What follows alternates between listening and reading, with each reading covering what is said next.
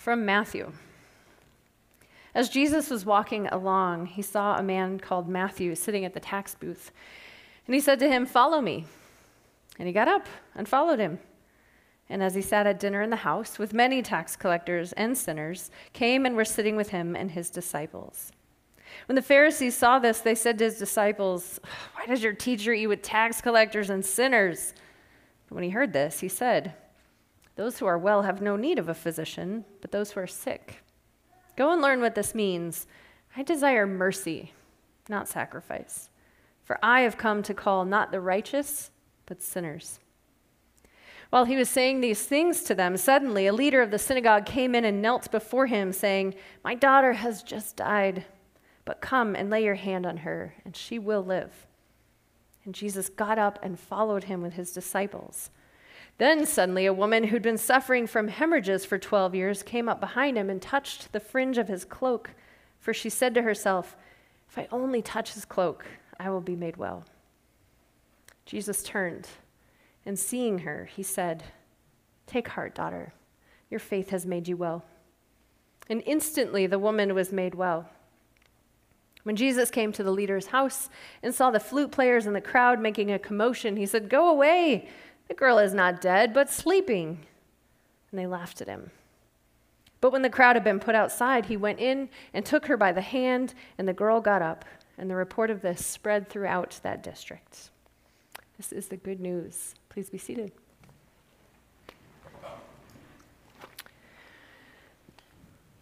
Our daughter was sick earlier this week.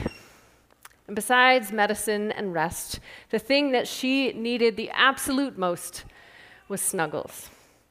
She needed literally to be in touch with us all the time, to be held, to have her back rubbed, to feel the safety and the comfort and the healing of physical connection.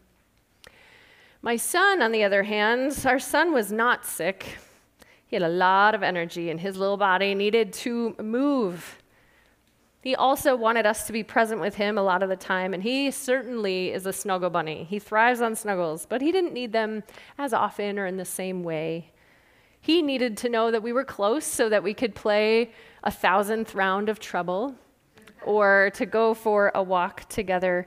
He needed love every bit as much as our daughter did, but they didn't need it in the same way this week. In the gospel, this is how I see Jesus. Jesus showed up for different people in different ways, depending on their circumstance, depending on their posture with him. And then the text today, there seem to be three groups of people, all of whom needed Jesus, knowingly or unknowingly, but for each of whom Jesus showed up differently. In the beginning of the story, we run into Matthew, a tax collector. Jesus walked right up to him as he counted money in his booth and invited him to just, you know, leave it all behind and follow him. But why Matthew? Why Matthew? And why a call to discipleship? Why not like, hey, Matthew, I'm going to go preach a sermon real quick if you want to catch it and then come back? Why an entire call to follow Jesus so closely? Tax collectors were outsiders. People did not like them, friends. They were known to be corrupt. They were committed to the oppressing Roman Empire. Not only did they help run the system that led to inequity, but also because Rome gave them permission to, and they very much often took advantage of the option to like collect a little extra money for themselves on the side. So Matthew's work stood for all the things that Jesus' work stood against. And just before this story, a scribe had come to Jesus asking to follow and be a disciple, and Jesus had turned him down. And the scribe was like the perfect candidate for a disciple. So, why Matthew? Well, Matthew represents this first group of people that Jesus shows up for those tax collectors and sinners that the Pharisees were grumbling about at dinner with Jesus challenging him. So let's clear up some confusion before we start talking about these. Sinners. Sinners in the gospel are not what we consider sinners today. Today, we would say sin is anything, action, thought, word, whatever, that draws us away, that breaks healthy relationship with God, with each other, with ourselves, crea- or creation. That's sin. Just curious before I go on, is anyone exempt from that? Anyone just, I was going to switch places with you. Um, yeah, none of us. None of us are outside of that, right? We've all done that at one point or many, many, many points in our lives. Nobody escapes it. We are all sinners, every single one of us. But in the text, Jesus' table fellows were singled out, right? Why are you eating with those sinners? Which implies that there's some people that aren't sinners, right? Hmm. How is that possible? Well, in Jesus' day, sinners were anyone who disregarded or fell short of God's law. So it was possible not to be a sinner. Sinners lived outside of the boundaries of the covenant that God had gifted to God's people for healthy living. And so Matthew didn't perfectly follow the law. And so the community looked at him and they saw poor choices and they saw unworthiness, those sinners. But Jesus looked at Matthew and saw potential. Matthew was doing the, the best he could with what he knew, with who he was. And in Jesus' eyes, what sinners needed most was to see how the ways of God, the law of God, the boundaries of God were actually very life giving, so that they could live into it for their own sake and for the sake of their community. What Matthew needed was an invitation to something better and some grace to make the change and a little guidance along the way. Jesus invited tax collectors and sinners because they were teachable, perfect candidates for discipleship. He invited along because they didn't presume to have it all figured out, which meant they were receptive to something new. And we see that that turned out to be true because when Jesus called Matthew to commit to a different kingdom, Matthew got up and walked away from his current kingdom, no questions asked. He followed Jesus. So, this first group of people reminds us that nobody is beyond hope or change. Then, after calling Matthew, Jesus healed a hemorrhaging woman and raised a dead daughter to life. And this is where we run into the second group of people. We see them throughout the Gospels. They were sick, lonely, hungry, voiceless, oppressed, excluded, in danger, likely afraid.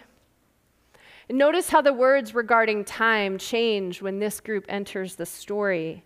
Suddenly, a leader came to Jesus. Suddenly, the bleeding woman came and touched Jesus. Instantly, the woman was made well. These words don't show up in any other parts of the story. There's urgency here, there's desperation. This group needed immediate aid, and Jesus showed up in a way that met that need. He came with urgency. He came with mercy to offer healing, healing of all sorts. I love the way that this story describes his interaction with the bleeding woman. When her faith compelled her to reach out and touch Jesus, we read that Jesus turned, and I don't know if you caught this because it's so short and so quick, turning and seeing her. Jesus saw her. Healing came, but first, the noticing. And I imagine that that was not a small thing or, or an, an, unnoticeable gesture or detail because this woman, I imagine, had felt unseen for the past 12 years of her life. And now to be seen.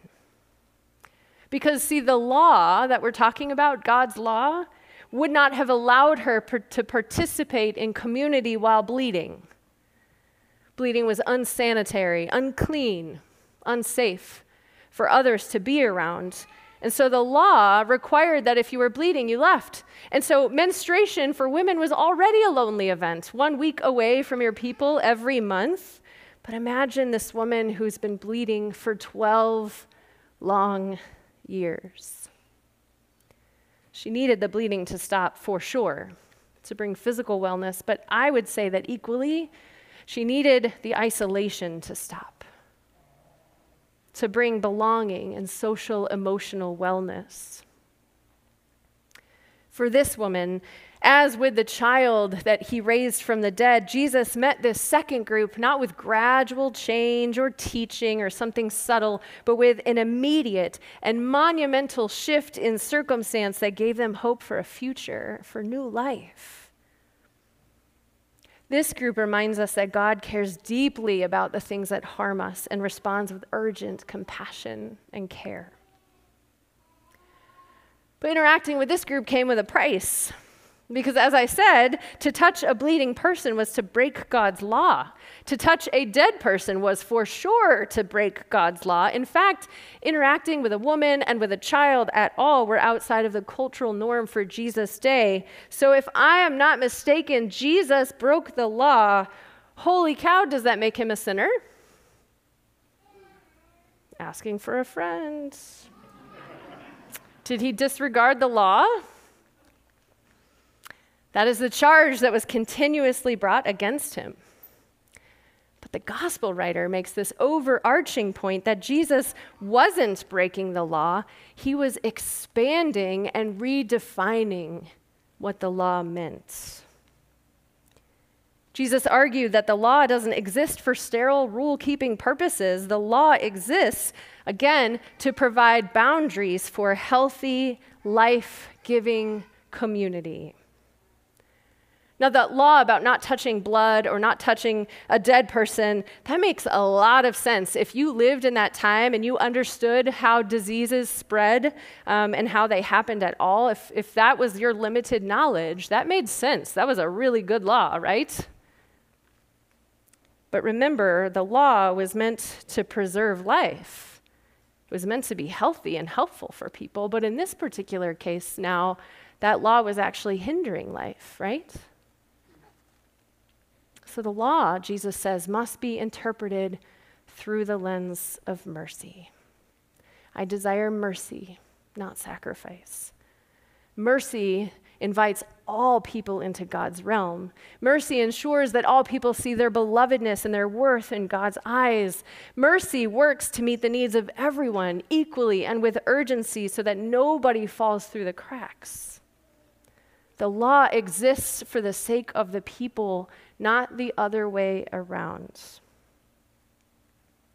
And that brings us to the third group of people that Jesus loved and was present for, and perhaps the most surprising group of all those Pharisees and the other religious leaders. Those who held a death grip on the law, those who focused so much on legalism that they fell short of mercy. Not necessarily because they were cruel, but because ensuring their own righteousness was their top priority. And unfortunately, over time, because of that death grip, because of their fear of losing their righteousness, their own security began to trump others' security. They began to make sure that they were in right standing with the law at the expense of others. They worked for their own good instead of the common good. And it would have been really easy for Jesus to give up on this group, right? I think many Christians today think that Jesus did. I think that's why we have anti Semitism and some other problems like that. People just assumed that Jesus didn't care about those Pharisees or those other folks. But notice how often they are close by when these stories happen. Jesus still interacted with them. He worked where they were just within earshot because they also needed love, just in a different way.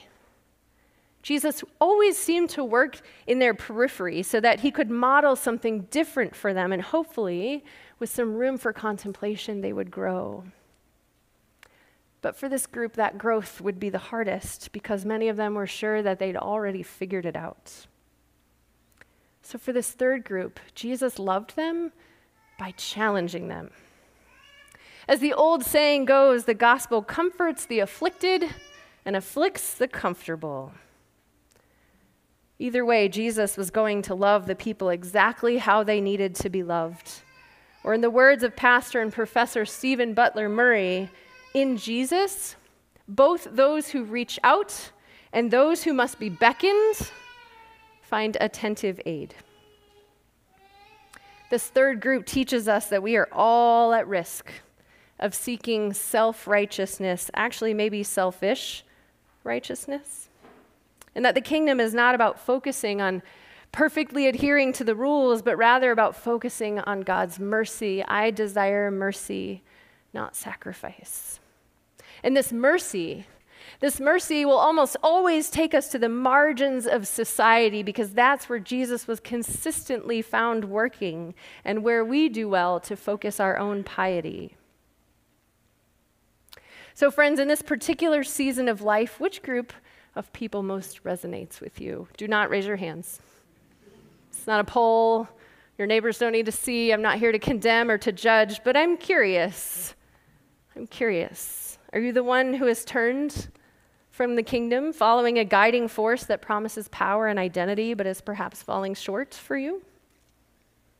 Are you the one in urgent need of hope and community and just being seen?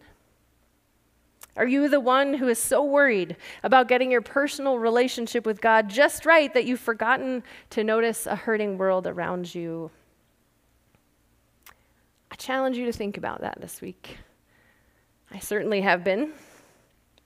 Whichever you are, know that you are not alone, that we have all been in any of those camps at any time, or as I joked with someone at the nine o'clock service, we both said, How about all three, perhaps, all the time? You're not alone. More importantly, receive this good news today, whichever one you are, no matter who you are. Jesus loves us. Jesus loved all three groups. Jesus is present with us in mercy, ready to help us, meet us, and send us, bring us forward toward new and abundant life. Thanks be to God.